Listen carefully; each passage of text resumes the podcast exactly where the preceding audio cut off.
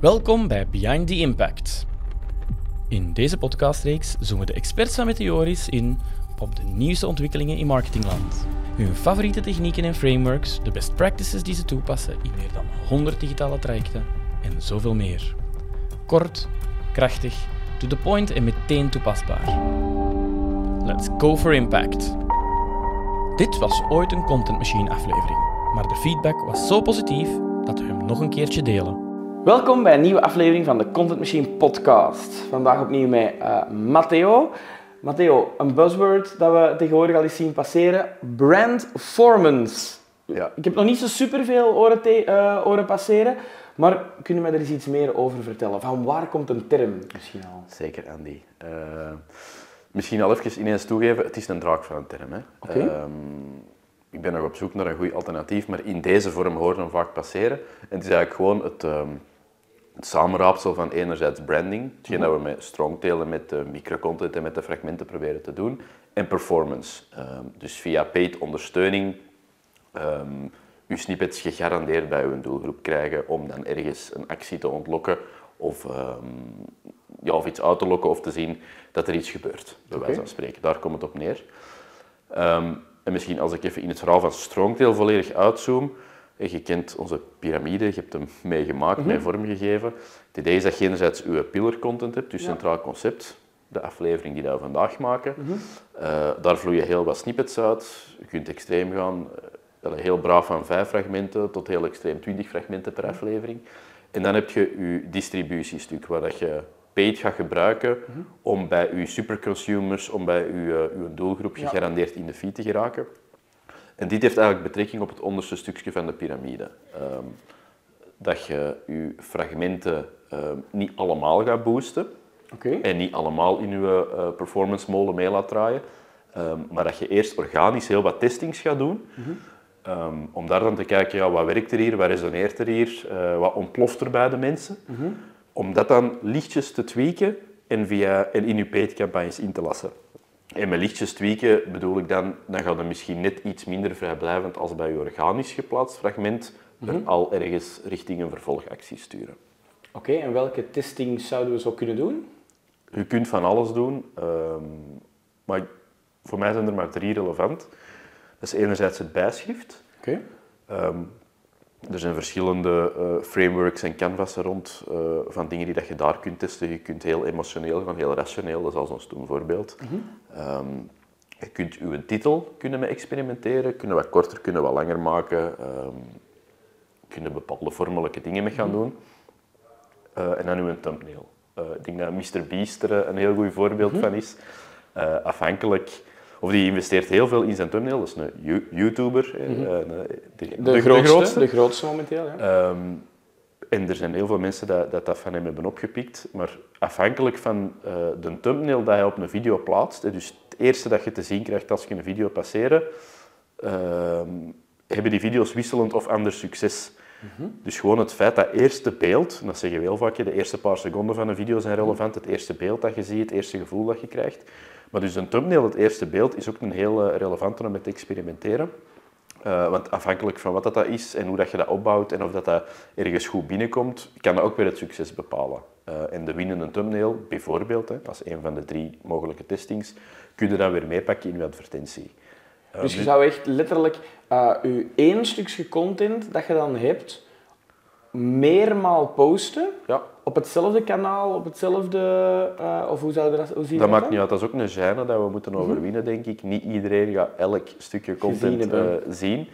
Ehm, dat is ook een strijd dat we nog aan het voeren zijn. Van, ja, we posten het ene keer en dat is het dan. Nee, je kunt perfect een jaar later iets recycleren van zoveel tijd terug, als het nog relevant is natuurlijk. Eh, maar dat kan perfect. Hè. Er zijn ook genoeg voorbeelden op TikTok van creators die dat vijf keer hetzelfde plaatsen, gewoon lichtjes Ja. laten variëren. En ja, inhoudelijk is het vijf keer hetzelfde, maar ja, ergens komt er één winnaar uit de bus. Ehm, Ja, dus, ja. dus ja, dat moet je echt meepakken. Het is niet...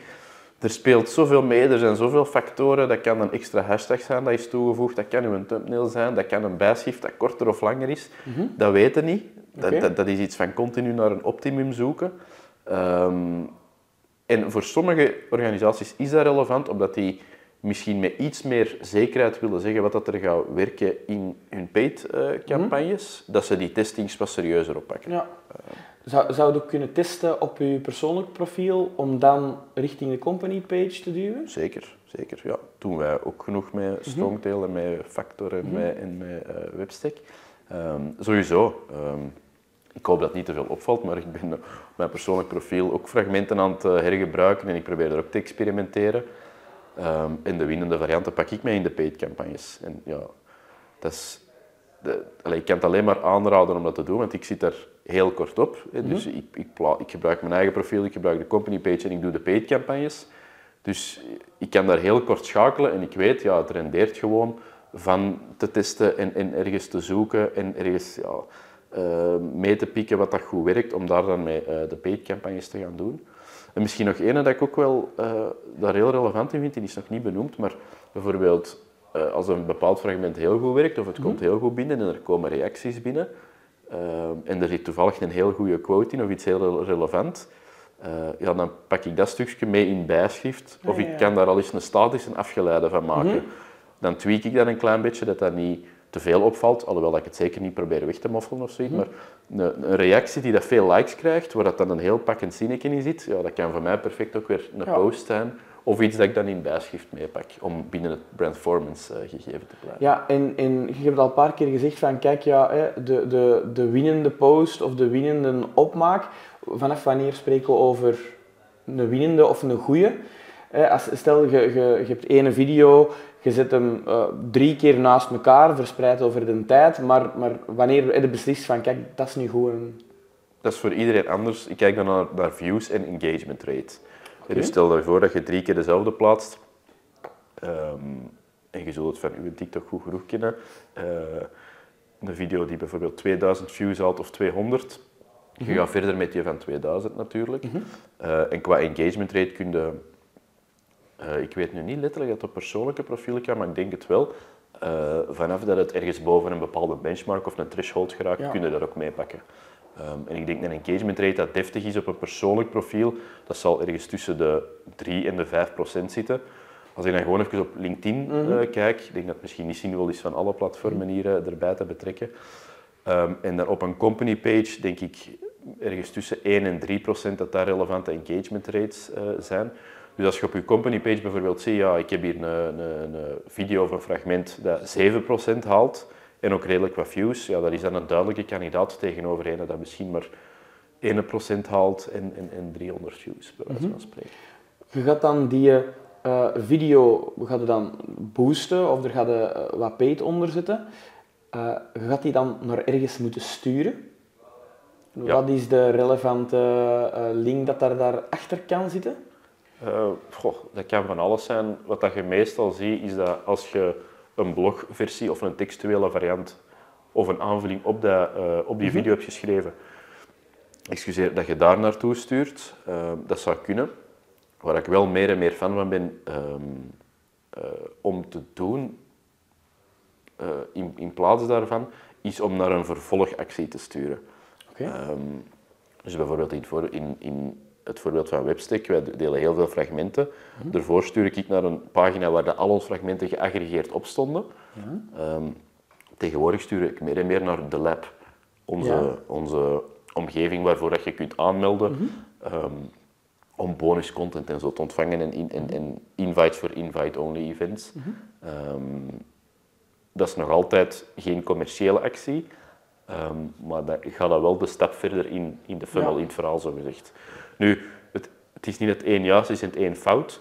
Ehm, maar als je weet, ja, iemand klikt op basis van een, van een video of van een fragment al door, kun je misschien net iets meer van verwachten mhm. eh, dan alleen maar de textuele variant of de textuele aanvulling op de artikel te lezen. Wat niet wegneemt dat je de twee naast elkaar kunt doen of een hele lange tijd dat eerste kunt doen, als je nog geen zinvolle vervolgactie hebt die dan niet te commercieel is. Ja, uh, maar er zijn nog steeds informatie ontdelen. Hè? Ja, ja, dus voilà. we, zijn nog, we hebben nog steeds een informatieve snippet die je da, dan uh, als winnaar uit de bus is gekomen en die uh, we dan gaan boosten.